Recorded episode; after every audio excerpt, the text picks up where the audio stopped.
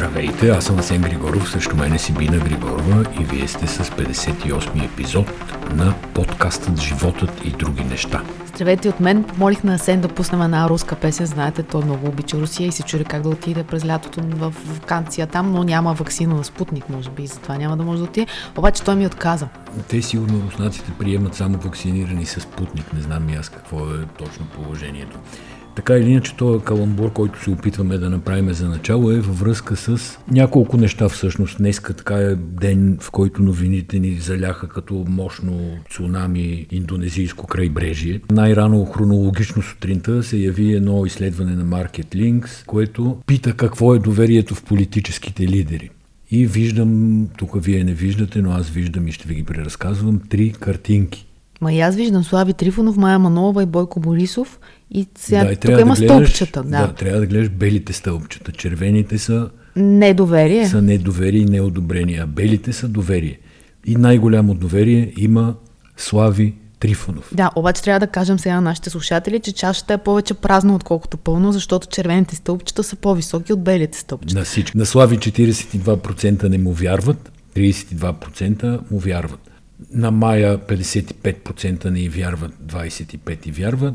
И на господин Борисов, премьер на Република България, 61% не му вярват, а 25% му вярват. Но ако правилно събирам числата, на Слави има и голям дял от хора, които не знаят дали да му вярват или да не му вярват. Е, най-вероятно, да, 32 плюс 42 са 74, остават ни 25-6%, които не знаят какво мислят. Какъв е въпросът според мен? Да направи оговорката, че 2-3 часа след като ние записваме този подкаст, Слави Трифонов е обявил изключително важно събитие във Фейсбук. Ние не знаем какво ще бъде това. И ако слушате този подкаст, аз след като ние го записахме, Слави е гръмнал с някаква голяма новина, да знаете, че ще дозапишем Special Edition на нашия подкаст с голямата новина на Слави. 7-8 подкаст ще направим. Именно 7-8 подкаст. Но, ако нищо не сме записали и вие сте си с този подкаст, значи не сме сметнали, че Фейсбук ивента на Слави е такъв епохален. 32% от българите, според това изследване, искат да си купят котка в чувал. Слави ли е котката? Или чувала? Слави е котката в чувал. Чувала е това, че с най-голямото ми уважение към Слави, към неговата кариера като шоумен, изобщо много неща, които той направи, неговите качества на политик са съвършено неизвестни.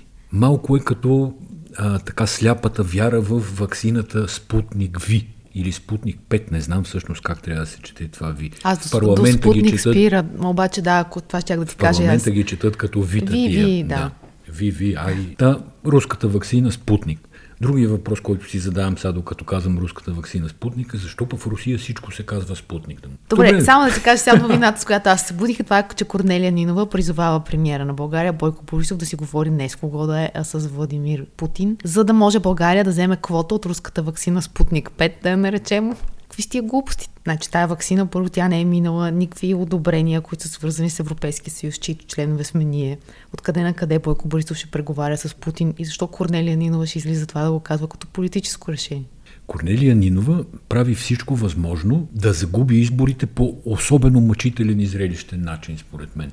Преди около месец тези изследвания, за които си говориме, даваха горе-долу процент и половина, два максимум разлика между ГЕРБ и БСП, в полза на ГЕРБ, разбира се, но все пак процент и половина, два са, да кажем, в рамките на статистическата грешка. Сега положението, според това изследване на Market Links и BTV, е следното. 17,5% от всички гласуващи ще гласуват за ГЕРБ и 14,3% ще гласуват за БСП. Първо, че нивата и на двете партии са катастрофални, нали, защото това са уж най-големите български партии, но да кажем, Слави с има такъв народ, гони по петите Корнелия Нинова, 12,6 тук им дава това изследване. Има още какво да се говори, защото са сравнени процент от гласуващите и процент от всички граждани и тук има много терен за тълкуване, ама сега да не ставаме ние като Мирослава Радева. или Иска има друг- и- социоложката Мирослава да. Радева, да не се чудят хората. Някога Мира Янова. Радева. Но аз друго искам да ти кажа, не разбирам защо си се зароби в тия числа, след като има няма преди месец същите, или може би други агенции, но все пак уважавани социологически агенции, вадеха едни числа, колко души сред учителите не искали да се вакцинират, колко души в провинцията не искали, пък колко души в сред медицинския персонал. И в момента, в който пуснаха така наречените зелени коридори, се разбряха две неща. Първото е, че българите най-добре се оправяме без организация, защото просто цял живот сме живяли без организация и държавата не е способна да създаде организация, никога не е била, надявам се един ден да бъде. И второто нещо е, че това кой искал да се вакцинира, кой не искал да се вакцинира, беше пълна пунтамара, както ти обичаш да казваш. И всъщност и имаше опашки по всички пунктове. Ако вакцините не бяха спряли, може би щяхме да сме втората държава след Израел, която е имала масова вакцинация. Да, да, трябваше да има вакцини, а то няма вакцини. И в тая връзка правителството тая седмица разигра според мен не е особено почтен цирк, въпреки че много отдавна знаят колко от вакцините на AstraZeneca би трябвало да получат. Много отдавна се знае в целия Европейски съюз, че първото три месече на годината AstraZeneca са много назад с материала, така да се каже, много са назад с производството и могат да доставят не повече от 40% от обещаните вакцини. Изведнъж, като свършиха вакцините и се разбра, че някакси хем ще има опашки и зелени коридори, па хем няма да има вакцини, изведнъж строгия, но справедлив министър на здравеопазването постави ултиматум на AstraZeneca. Искаме до утре 50 хиляди вакцини. Да, когато беше, ти как го нареше, цирк или театър? И двете са правилни, не че искам да ти коригирам. Но... Добре, театър с елементи на увеселение, така да кажем. И са се увеселявали най-вероятно от AstraZeneca, които любезно му отговорили, много били любезни и любезно му отговорили, че евентуално края на седмицата една част от тия вакцини. Да, и ситуацията каква е? Значи първо сме поръчали най-много вакцини от тия, дето няма да дойдат и второ, те няма да дойдат. Това е положението. Защото когато те дълновидно са преценявали какви вакцини да поръчат, те не са диверсифицирали риска, ами са заложили на един кон. И когато заложиш на един кон, обикновено се получава това нещо. И затова има голяма разлика между британския модел, където е една жена, за която не знам дали си говорихме, която отговаря за вакцинацията, занимавала се с рискове фондове, е менажирала целият процес по вакцинация на населението, организация и тук, където ние сме били, как беше израза, ефтини на брашното и скъпи на триците и нещо сме съобразявали. Така или иначе, Министерство на здравеопазването на нас не благоволи да ни отговори на въпроса по какви критерии сме ги избирали тези вакцини и тази квота. И аз продължавам да чакам вакцината на Джонсон, която тази седмица предстои в петък, т.е. днес, когато записваме, да мине одобрение в Америка. Също векторна вакцина, както AstraZeneca, само че е в една доза. Добре, спести малко медицинските подробности. Знам, че вече почти придобиваш второ образование по имунология и вирусология, но не го сподели все още с уважаемите ни слушатели. Това, което аз забелязвам докато си говорим тук от началото на подкаста е, че всъщност ние много смесваме темата с ваксините с темата с изборите. И това сигурно не е случайно. Първо, защото има криза с ваксините, Второ, защото има криза с обявяването на листите. Сега ще поясня какво имам предвид. И трето, защото двете теми така или иначе ще бъдат много силно преплетени по време на предстоящата, може би и започнала вече предизборна кампания. БСП. Нали казах, че се готвят да се гръмнат зрелищно и се чудат как по-добре да загубят изборите, как да се справят с тая задача, да ги загубят. И сега като гледам, те си обявиха листите преди 2-3 дни. И се чуда дали всъщност те ще правят отбор по футбол за ветерани, някакъв национален състав, или ще правят група, която се готви да управлява, да влезе в Народното събрание, да прави закони. Законите с качеството, с което излизат от все още действащото Народно събрание, спокойно могат да се правят от футболисти, могат да се правят от шлосери, могат да се правят от овчари. Това не представлява абсолютно никаква сложна задача, но очевидно, че намерението и в следващото Народно събрание да няма някаква, да не блика така компетентност особена. Еми, аз разгледах малко листите, само аз повече разгледах на герб листите. И всъщност това, което прави впечатление е, че има различни вълни в а, българския парламент от хора, които се вливат. Едните бяха, всички знаят, 2001 година, царя с говорителките от телевизията, но и юристите. Тогава Даниел Вълчев му изгря звездата, Пламен Панайотов, а, Огнян Герджиков, да. да. И от тогава нататък, ако приемем, че все пак това беше някаква позитивна селекция от преподаватели, от гледна точка на образование, не говоря за политически достоинства или лични качества, от там нататък вече само така надолу слизаме, надолу слизаме. И сега най-големият елит, доколкото виждам, ще бъде лекари. Тоест, вади се навсякъде по някой лекар, който да води листи. Тайфуни снежни имена, Ернестина Шинова, това е съпругата на Андрей Слабаков, е сложена в листите на ВМРО, но ще се яви на последните две места, за да краси кампанията, както казва. Тоест тя няма да тегля, ще подпира листата. Ще подпира, ще подпира листата и ще я краси. Това казва Каракачанов. Друг тайфун с нежни имена, бившата съдя Румяна Ченалова, акостира в а, листата на политическа партия Възраждане на Костадин Костадинов, наричан Копейкин. Може би тук трябваше да пуснем руска песен, ама... Абе, доста поводи имаме да пускаме руска казах, песен. Това. Нямам, да. Добре, да чакай малко сега. Румяна Чаналова не беше ли обърналата се срещу гнилите ябълки, гнила ябълка, която беше цитирана в повечето демократични медии като някакъв вятър на промяната и каквото и да каже Чаналова във Фейсбук, например, или на улицата на някого, това се вадеше в заглавие демократичните медии са понякога много наивни и с това ще свърша коментара, но Румяна Ченалова така някакси се беше разграничила от себе си. Аз не си спомням точно как успя да вземе това завой, но реално, когато избухна скандала с гнилите ябълки, на хората от Франция им беха откраднали фирмата чрез съдебно решение на госпожа Ченаловата. Не знам как стана добра тя. Иначе виждам сега Радомир Чулаков, например, в листите на герб за Пловдив, което трябва да призная, че по-скоро е добро, добра идея и добро попълнение. Радо Чулаков е юрист, от 100 години бил е, беше главен юрист на БНТ дълги години, познавам го добре, беше изпълнителен директор на Каолин. И изобщо дума не мога да става за сравнение, разбира се, с а, спортната листа на БСП. Аз разгледах листите на ГЕРБ, както преди малко казах, и там това, което ми направи впечатление, е, че те използват страшно много чужди хора, които са такива обърнали се от други партии, за да им водят листите да кажем, включително областната координаторка на партията на Слави Трифонов, една жена, която всъщност си загуби позицията в партията на Слави, след като Бойко Борисов беше отишъл в Видин и тя се беше снимала с него. Тя сега ще води листата. Правя една скоба, че види на особен град за Борисов, защото там каквото имаше от ГЕРБ, Цветанов успя да го привлече към себе си и Борисов реално няма никакви хора. Та тази жена сега води листа. Имаше кадри от СДС, има всякакви хора, които ти не очакваш, когато една партия е била повече от 10 години във властта и през цялото това време тя е имала всичките ресурси да привлича, да прави следващото поколение. Изведнъж тя да излезе и да нареди такива листи. Не говоря за Даритокова, Цвета Караянчева, Деница Сачева, която Които вече добри, че нейн. Кор да, хора на ГЕРБ. Костадин Ангелов, който също ще води. Юруков, който е кандидат сега на ГЕРБ в Пловдив, бивш председател на СДС, пише дама. Той Пламен Юруков беше един от първите джелати на СДС.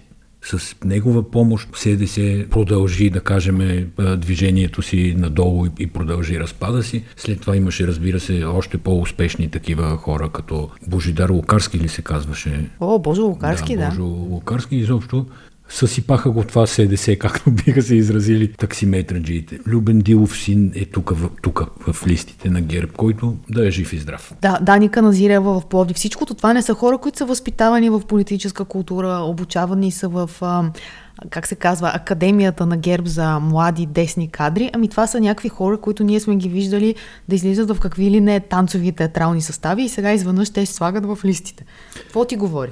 Отрепахме си подкаста, според мен хората вече няма да ни слушат, защото ги занимаваме с глупости дълго време, но все пак да кажа, че това изобщо не са глупости, защото след месец и една седмица ни предстоят парламентарни избори и наистина е важно всички да отидете да гласувате за когото пожелаете. Коткав чувал, Спутник, В. А защо е важно да се отиде да се гласува? Гнила ябълка. За да има легитимност управлението, което ще избере българския народ. А защо трябва да има легитимност при положение, че листите са пълни с някакви клоуни, актриси вече на възраст и футболисти? Защото ние по начина по който се гласува до момента, в който гласуват реално около 30% от българските хора. Там винаги остава едно съмнение, това ли е гласа на българския народ всъщност, или в рамките на тия 30% успешни политически инженери и манипулатори успяват да подредат някакъв резултат. И колкото повече се гласува, толкова по-ясно ще се види на какъв глас пее българския хор. Да, да, хор обаче, България. аз като хор е- България. На такъв глас пее. Аз като един избирател много бих уважила, ако има някаква предизборна кампания и въобще се води политически разговор. Той като не се води, защо трябва да отида, да отида и да гласува? Ясно че властта така или иначе ще се вземе, ясно че тя ще бъде разпределена между 5 или 6 партии в парламента. Обаче хората са все по-малко мотивирани в това да надмогват себе си и да ходят и да гласуват само защото това трябва. И според мен от опозиционните партии, вече не говорим за Корнелия Нинова, там стана ясно всичко, аз съм на твоето мнение, от опозиционните партии се очаква някаква по-голяма активност.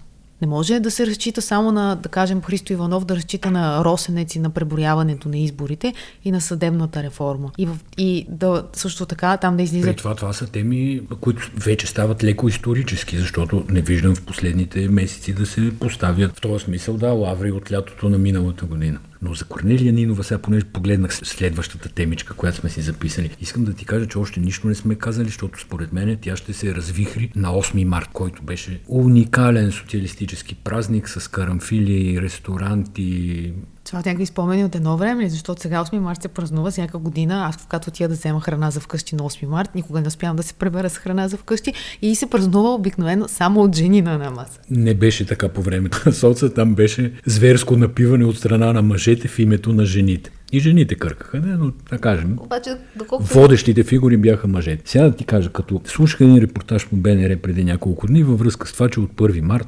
ресторантите ще отварят. И ресторантьор викаше, имаме толкова много заявки за 8 март за резервации, че не може изобщо да се оправим. И друг ресторантьор беше включен в този репортаж той каза, ние само правиме записвания за 8 март, всъщност вече сме ги спрели записванията, защото всичко живо е записано. Така че на 8 март се чака някаква страшна вакханалия, нали, първо, защото хората са били без ресторанти дълго време, а това очевидно става важна част от българската култура, да се ходи по ресторанти, което не го казвам много иронично, защото и аз искам да ходя на ресторант, но ще пропусна на 8 март специално, стига ти да не ми се разсърдиш нещо. Та, Дигам ръка да взема думата. а ти не си ли чул лафа ти къде ще празнуваш 1 марта? Всъщност, 1 марта, че вече е жестока организация за това да се, да се излиза още на 1 марта. Ти на 8 не знам, това е седмица по-късно. И 1 март ще стане национален празник със сигурност, защото ще, А, да, после- ще излезем всички по улиците и ще отидем на кръчмите. После и напием. 3 марта, според мен, трябва да се полее. Не, 3 март, другия подкаст ще ви говоря нещо за 3 март. Та, 8 март, при та- цялата тая картина, отварям си инстаграма преди няколко дни, виждам образа на Хилари Клинтън, която ще празнува 8 март заедно с Нанси Пелоси, с една трета героиня, чието име не запомних, и а, модератор на това празнуване, то ще е нещо като семинар, като лекция, канят, имат си специален постър са си направили. Модератор на това нещо ще бъде иначе станалата ми много симпатична млада поетеса Аманда Горман. Та Демократическата партия с една дума започна да празнува 8 март, което мен ме хвърля в а, огромни съмнения в главно съ. Така иначе не мисля, че въобще можеш да промениш нещо, колкото и да хейтиш всяка година. Жените си празнуват още 8 март, ние не. Добре, български жени, български труженички, пожелавам ви да празнувате 8 март, да успеете да си запишете за ресторант, да, намер- да си намерят места и отидете на профила на Хилари Клинтън да лайкнете там събитието за 8 март също. Грозен скандал. Грозен скандал. Да, тая седмица имаше грозен скандал. То не, че имало красиви скандали, де, но имаше поне по-забавни, но грозен скандал по БНТ. Орлин Горанов в ролята си на водещ на някакво шоу, което не сме гледали. Но е... Как да не сме го гледали? Аз съм го гледала. Ти гледал ли си? Ми да, то е съм. много интересно, Но между е някакъв тип куиз шоу, Да. нали така? Стани богат в друга версия. Да, или как се казваше онова, време, онова от едно време. Минута е много, да. Тоест, куиз шоу. Да. Изправя се Орлин Горанов, задават въпрос за евреите, не мога да си го спомня За точно. Боби Фишер е въпрос. Да, за Боби Фри, Фишер.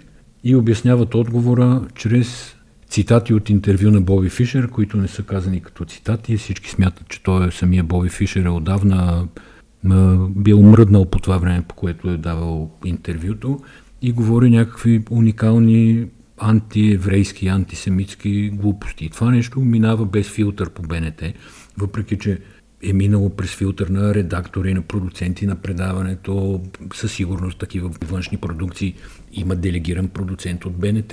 А колегите от медиите, които правиха да кажем, анализи или пишеха дописки, според мен пропуснаха факта, че при всяка външна продукция БНТ активно участва с делегиран продуцент. Да, а то всъщност а, какво се случва? Той чете някакъв сценарий Орлин, Орлин Горанов и след това неговото оправдание е, че той няма право да го коментира. Въобще всичко трябва да го чете едно към едно. Так това е записано в договора му, което само по себе си вече за мен е безумно. Как би могло да... Това е някаква говореща глава, нали, която излиза и то утре други ден може да е холограма спокойно. Да, Няма той нужда е да е като човек. актьор. Търкаля се една от Токиото там и той чете. Не знам дали да го обвиняваме за това. Предложили са му работа, съгласил се, върши. Ама не, не, как няма да го обвиняваме? Искам да кажа, в един момент, каквото и да ти пише в договора, има доза здрав разум и ти си длъжен да проявиш този здрав разум. Не си представям как нормален човек излиза и почва да чете евреите са мързеливи, те никога не са работили, затова е пишел Arbeit macht frei, обаче те само са се скатавали. Това излиза като цитат на Боби Фишер и ти го четеш и минаваш на следващия ти, въпрос. Да, нищо да. не ти помръдва. В крайна на горния етаж нищо не се Какво- задвижва. Каквото и да ти Да. пише в договора, все пак последно минава през а, мозъкът ти това и през сивите ти клетки. Така че не съм много окей. Добре, какво друго сме си записали? Има една тема превзетите форуми на медиите. Така съм я записал аз и не знам дали да я подхващаме, защото тя за мен е болна тема. Защо е болна? Защото няколко от големите издания имат силно развити форуми. Тия форуми преди време можеха да се четат спокойно като част от съдържанието. Имаше някакви хора сравнително компетентни, които нали, по тема, разбира се, влизаха нещо, коментираха, имаше спорове вътре.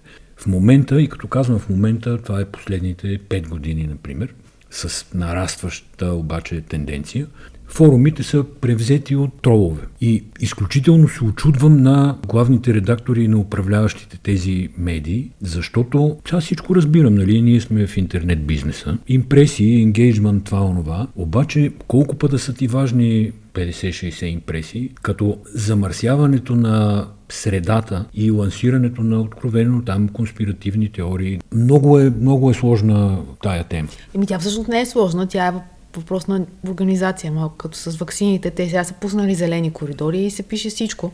И то много, много е видимо кога се появяват трол, тролове, защото има няколко теми, по които са особено чувствителни. Например, всичко, което в заглавието си има Путин или Русия, задължително има три пъти или четири пъти повече коментари от останалите. И изтребители да вземем или друг тип теории на конспирациите, ако стигнем а, до тях. И всъщност това е въпрос на някаква организация. И тук вече ние можем да го кажем от хора, които са се сблъсквали с а, форумни перипети покрай тенис кафе, което е най-големия форум в България. То е труден бизнес, то е много сложен бизнес и изисква отделно менажиране. Но истината е, че форумите са неделима част от медиите и ти по никакъв начин не можеш да се разграничиш от това, което се случва, да кажем, в задния двор на къщата. Но наистина покрай нашия опит от тенис кафе, където нали, непрекъснато се явяват някакви ентусиасти, искат да заразят форума, да го превземат, ние намерихме модел. Този форум да е жив и същевременно да е чист и разумни хора да си говорят помежду си на любимата си тема. Така че има начин, ако някой иска, може да пита, че му кажем ние какво сме направили по въпроса. Много ми харесаха новините, които дойдоха от Австралия и това е, че Фейсбук вече смята да плаща на медиите в Австралия за съдържание. Това е голямата... Не, че смята да плаща, ами австралийците си, австралийците ги натиснаха през а, закон и въпреки, че имаше известни преговори, постигнаха се някакви компромиси, но не в основата на закона, а в това по какъв начин точно да има арбитраж между страните, ако се стигне до спорове. Но Но се мина през един период, в който Фейсбук беше забранил споделянето на статии, линкове от австралийски медии. И сега решението е, че Фейсбук трябва да инвестира за определен период, определено количество пари в най-влиятелните и в най-големите австралийски медии. И тук тази добра новина аз се обърнах на български и се замислих, ако Фейсбук трябва да инвестира в български медии, какво ли би се случило? Защото най-големите в държава, която се състои от много милиони, е много лесно, обаче най-големите в една държава като България, с профила, в кой, който са българите, профила на населението, тогава автоматично поставя въпроса къде ще отидат тия пари. Те ще отидат в едни копипейст новини, в едни новини от три реда и в едни жълти медии, ако критерия е само по големина. Тоест, когато изгледаме голямата картина, всичко изглежда, изглежда много добре, независимо дали говорим за вакцини, за регулации, в момента в който трябва да я преведем и да я вкараме в България, вече се изправяме към пред проблем. Да стигнем до там, да ти кажа честно, да успее наше правителство да се договори с Фейсбук да плаща за съдържанието, което ползва от българските медии, па тогава ще му мислим точно кои медии и как. Обикновено някъде по това време на подкаста идва момента, в който да ви разкажем какви сериали сме гледали. И не се случва често да нямаме за какво да говорим. Тая седмица почти за малко да се случи да нямаме за какво да говорим, докато аз не седнах един след обяд и не изгледах 10 епизода един след друг от сериал, който се нарича Valhalla Murders или Убийствата Валхала. Няма нужда да го превеждам, защото всъщност сериала е продукция на Netflix. Като продукция на Netflix няма български субтитри, а няма български субтитри заради платформите за пиратско съдържание, ако се сещате, но да не се отклонявам. Това е сериал от а, Nordic Това ти ли го измисли или има такъв Не, термин? появил се вече такъв жанр, но този жанр тръгва от сериала Мостът, Брон, който ние гледахме с огромно удоволствие. Не съм сигурен дали не го гледахме и два пъти даже, но за който във всички случаи сме говорили с различните медии, в които, до които сме имали достъп. Това са е подобно, обаче взето като продукция от Netflix, запазено е едно клише. Сериала всъщност никак не е лош. Има интрига и наистина те заковава. Пускаш първи епизод и докато не свърши десети да разбереш кой е убиеца и как ще се разправят с него, не можеш да станеш. Това е от добрата страна. От, от лошата страна, това е американско клише на Nordic Noir. Тоест, използвали са трикове от, от оригиналните северни сериали, да кажем от Мостът, където руса детективка разследва убийства, само че тази от Мостът али все пак има известен стил, има колекционно Порше, кара тя. Тук действието се развива в Исландия. Исландия е, по принцип не е много така колоритна, цветна и весела държава поради географски особености, които не могат да бъдат преодоляти, но въпреки това режисьори, оператори, постпродукция много са стъмнили всичките краски. И сега да, да потъмниш Исландия е малко трудна мисия. Но американските продуценти са се справили много добре. Гледахме го на един прожектор. Не, гледахме го на един екран, който си направихме сами, а го гледахме с един прожектор, който е нещо революционно за мен, защото аз прожектор си представям, че аз се взима бор машината, на която аз дълго време виках дрелка. Той ми се подиграваше, защото аз съм от Варна и ние там така наричаме бор машината. Та взима Асен бор машината, взима стълбата, пробива някакви дупки в тавана, окача нещо, на което да постави прожектора, след това дърпа едни кабели, които влизат в всевъзможни контакти, тон колони, къде или не. И ние гледаме. И това винаги страшно ни е спирало ние да гледаме прожектор. А аз съм жесток фен. За мен това е емоция, преживяване. Това е като да отидеш на ресторант на 8 марта. и имахме възможността първи в България, което наистина е много приятно така да може да кажеш за нещо, че си първи в България, да тестваме прожектора на Samsung, който е, се поставя пред стена. Казва се да премиер. Ние тестахме седма серия, има и девета серия, има известна разлика в класовете. Единият е висок, другия е по-висок. Ние тестахме високия клас. Поставя се пред стена на маса или пред екран. Ние имахме екран от едно време, защото много искаме да имаме прожектор, обаче, нали, това сбор машината. Ние сега имаме само екран, а, имаме копче, че трябва да си купим балтон. Да. И само с един токов кабел, реално, ние свързахме към нашата система музикална, но въобще не се налага, защото отпред целият панел всъщност е звуков панел тонклона. Саундбар му викат. Саундбар, да, му викат. И си гледаш, прожектираш, тествахме го на стената в спалнята, тествахме го на екрана в хола и разпълваш колкото метра ти е стената в общи линии. Това е положението. Не знам има ли максимален капацитет. Има. Максималния му екран на този модел е 120 инча, ама сега да си говорим честно, 120 инча са 3 метра и 3 сантиметра диагонал на екрана. И Асен гледа този, този сериал. Гледахме много други неща. Гледахме Game of Thrones 8 сезон. Това сещате се, нали, он сезон, от който никой нищо не видя. И всички по форумите обясняха, че е прекалено тъмен. Мисъл, не, че е мрачен, ами че е прекалено черно с черно, с по-тъмно черно е снимано, за да можем да тестваме всъщност какви са възможностите. И истината е, че вече техниката толкова е напреднала, и този продукт на Samsung е толкова софистициран, че спокойно може да се гледа и само с едни прости штори, които са съвсем светли, без затъмняване, без да става нощ. Тоест това да замени изцяло необходимостта ти от телевизора, Седе. Не съм сигурен, че ще, замени изцяло необходимостта от телевизор, но ако има прожектор, който да може да замени необходимостта от телевизор, е това е прожектор. Този прожектор има два тунера.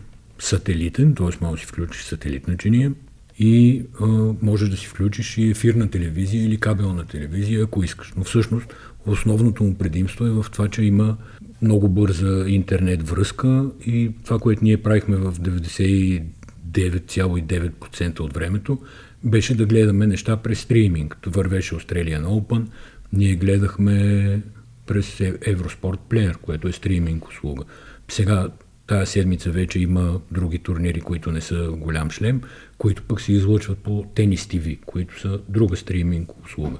Да, Но... всъщност ние почти не, не потребяваме телевизия. Ние сме потребители на най-различни апове, според това какви са ни интересите. Тъй като се занимаваме с новини и новините ги научаваме в движение и развитие, реално он, оня навик да си пуснем вечерта новините ни е излишен. Аз се опитах да гледам един сериал, обаче не можах с Розамунд Пайк. Каза се I Care A Lot. Аз не също се опита, между другото. Той беше с мен. Знам, Аз издържах че... около 4 минути и половина. Знам, че той е трендинг топик. Те, нали, всъщност самите Netflix си ги предлагат по този начин неща, които много се гледат и ги разделят по територия, но и мен не ме спечели, без да казвам, че това е правилното мнение. Прожектора го бяхме нагласили всъщност да гледаме Григор Димитров на финал на Australian Open на голям екран, обаче ударихме града. Не стана, така че си гледахме кино и сериали. Това беше всичко от нас за днес. Всъщност имахме още много теми да ви кажем честно. Благодарим ви, че бяхте с нас и до следващата седмица.